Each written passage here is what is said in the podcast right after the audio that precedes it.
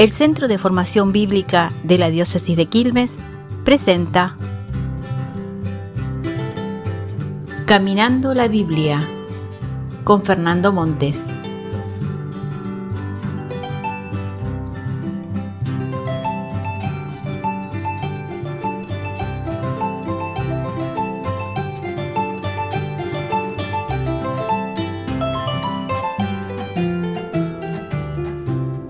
Cuando nosotros queremos darle importancia a algo, en el lenguaje común, solemos definirlo como el corazón. Decimos, tal jugador es el corazón del equipo, mi vieja es el corazón de la familia. ¿No? Bueno, ¿y con la Biblia cómo sería? También la Biblia tiene un corazón, porque no todo en la Biblia tiene la misma importancia. Ese corazón de la Biblia son los cuatro evangelios, que son cuatro testimonios distintos sobre la vida y el mensaje de Jesús de Nazaret. Ahí está el corazón. ¿Qué hay en los cuatro evangelios? Hay historia, hay leyenda, hay cuentitos, las parábolas.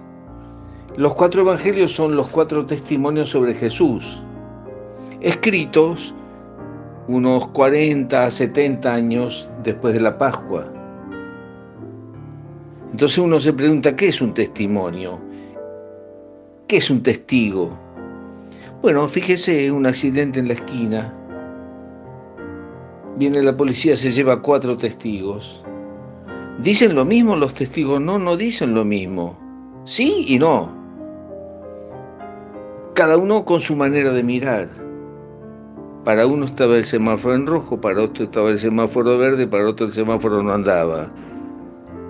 ¿Están mintiendo? No, no están mintiendo, son distintas maneras de ver un mismo hecho. Son cuatro testimonios distintos los cuatro evangelios. Hay tres de esos evangelios que se los llaman sinópticos, que es una palabra griega que significa que tienen el mismo la misma mirada sobre Jesús de Nazaret, que son los evangelios de Mateo, Lucas y, y, Marcos, y hay un cuarto evangelio que es distinto, que es el evangelio de Juan. Entonces, para entrar en la Biblia, hay que conocer a Jesús. Para conocer a Jesús hay que conocer el corazón de la Biblia, que son los cuatro evangelios. Y uno dice, bueno, ¿y por cuál de los cuatro evangelios empiezo? Bueno, es bueno empezar por el de Marcos, porque es más simple, es más corto, es más cercano históricamente al hecho de Jesús de Nazaret, a la vida de Jesús. Pero no es bueno leerlo con tijera, no con el sistema de cortar y pegar, porque no es un rompecabezas. Hay que leerlo entero, si es posible, por lo menos en cuatro o cinco veces y además haciendo el esfuerzo tratando de imaginar lo que Jesús va diciendo y haciendo, de imaginar. Y así vamos a encontrar una luz nueva en medio de la oscuridad.